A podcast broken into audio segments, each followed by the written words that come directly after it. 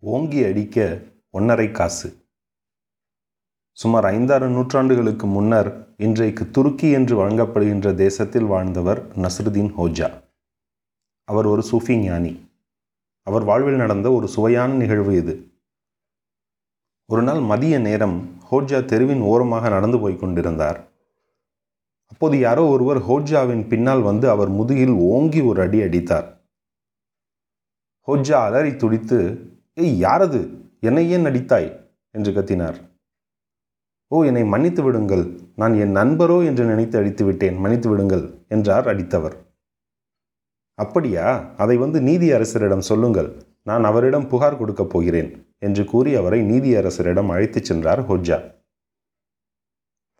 ஆனால் அவரை அடித்த அந்த நபரும் நீதியரசரும் நண்பர்கள் என்று ஹோஜாவுக்கு தெரியாது.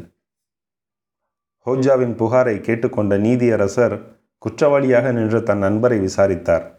நீர் இந்த அப்பாவி மனிதரை அடித்தீரா? ஆமா ஐயா அடித்தேன் என்றார் அவர். அப்படியானால் அவரை அடித்ததற்கு தண்டனையாக நீர் அவருக்கு ஒன்றரை காசு அபராதமாக தர வேண்டும் என்று நீதியரசர் தீர்ப்பளித்தார். என்ன வெறும் ஒன்றரை காசுகள் தானா?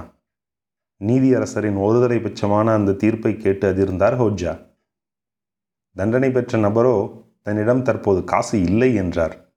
அப்படியானால் வீட்டுக்கு போய் எடுத்து வந்து ஹோஜாவிடம் கொடுக்குமாறு அவரை அனுப்பி வைத்தார் நீதியரசர்.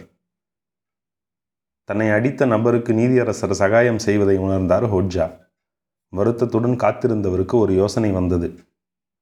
நீதியரசரின் முதுகுக்கு பின்னால் சென்று ஹோஜா நீதியரசரின் முதுகில் பலீரென்று ஒரு அடி வைத்தார். ஓங்கி அடிக்க ஒன்றரை காசு தானே? என்னை அடித்தவர் வந்து தருவதை நீரே வாங்கி கொள்ளும் என்று சொல்லிவிட்டு கிளம்பினார். நீதி தவறியதற்காக அடிபட்டார் நீதியரசர்.